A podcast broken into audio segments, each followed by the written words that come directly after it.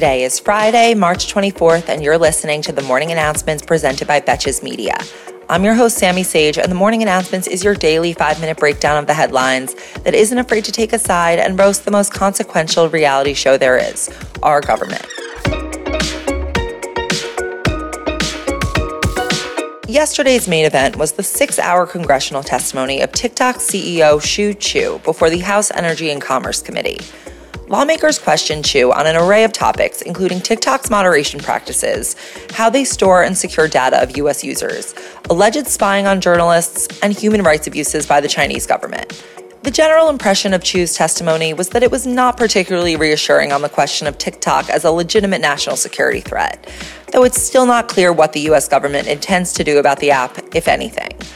Right now, the company claims approximately 150 million Americans as users, which is close to half the country, and the concerns around TikTok are notably bipartisan. Because, of course, the one patch of common ground for our geriatric government is that kids should get off their phones. It's been three days since Tuesday, and though no former presidents have been arrested, House Republicans are already seeking pre revenge on Manhattan DA Alvin Bragg for his anticipated indictment of Donald Trump. House Judiciary Committee Chair Jim Jordan continues to pursue his promise to investigate Bragg, and he is expanding his efforts by sending new letters to two former prosecutors who had worked in the Manhattan DA's office under the former DA Cy Vance. Those two people, however, had resigned in protest after Bragg came into office because he had originally suspended this probe into Trump before later reviving it. So basically, Republicans in Congress want to hear from two people who resigned specifically because Bragg wasn't going to indict Trump, even though they're now mad that he is going to indict Trump. Or so he says. Jordan requests that the two former prosecutors sit for transcribed interviews and turn over documents related to the investigation by Monday, March 27th. I should add that the Manhattan grand jury won't even be reconvening to even consider an indictment until March 27th at the very earliest. Can we all just take a second to imagine if anyone had brought this precog energy to investigating, I don't know, January 6th? For his part, Manhattan DA Bragg has emphatically rebuffed the demands by Jim Jordan and his colleagues, calling it an unprecedented inquiry into a pending local prosecution and adding that it was Trump who created the false expectation of an arrest, and his lawyers who reportedly urged House Republicans to intervene. The letter said that they will not provide documents for Congress to review, which Jordan requested under the guise that they need to review them for the use of public safety funds. However, out of respect for Congress, Bragg's office will submit a letter describing their use of federal funds. I assume it will kick off with something like Sam, the first night of bed when you left, Ron made out with two girls and put his head between a cocktail waitress's breasts. Total change of topic. The Anti Defamation League's annual audit found that anti Semitic incidents in the U.S. jumped to a record level in 2022, up 36% from 2021.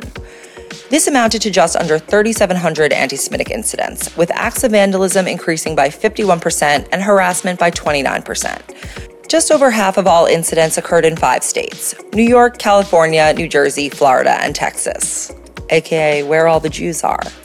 Next, they should run a correlation analysis between anti Semitic incidents and followers of Kanye West.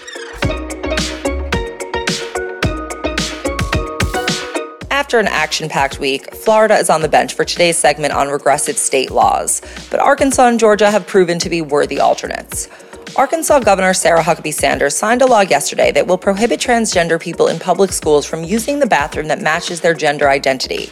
And instead, they will only be permitted to use the bathroom that matches the gender on their birth certificate. The law will take effect this summer.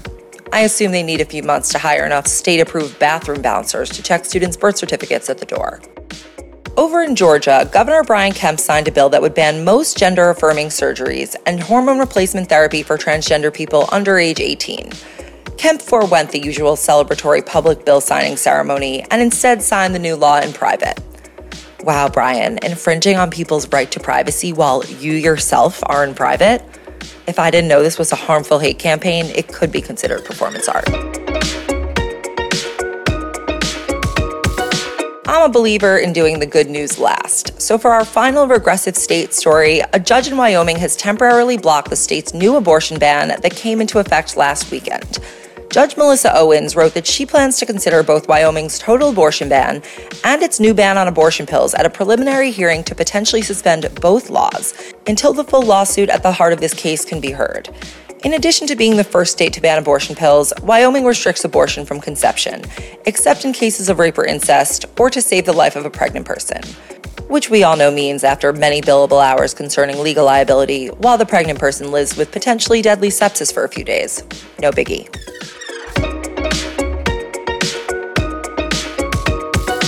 For our final story this week, the FTC has proposed a new rule called the click to cancel provision, which would make it easier for people to cancel subscriptions. As part of the announcement, the FTC said that they receive thousands of complaints a year from consumers who are forced to pay recurring charges from businesses that make it difficult to cancel, or for subscriptions that they didn't even realize they had signed up for in the first place. The new policy would require that businesses make it as easy to cancel any subscription service as it is to sign up, using the same method and number of steps, as well as provide consumers with a reminder before an annual subscription is about to be renewed. As a penalty, any company that violates the rule will be subject to a fine of $50,000 per violation per day. I will, of course, keep you updated when and if this goes into effect, and save you that humiliating first trip to the gym in six months to tell them you want to cancel.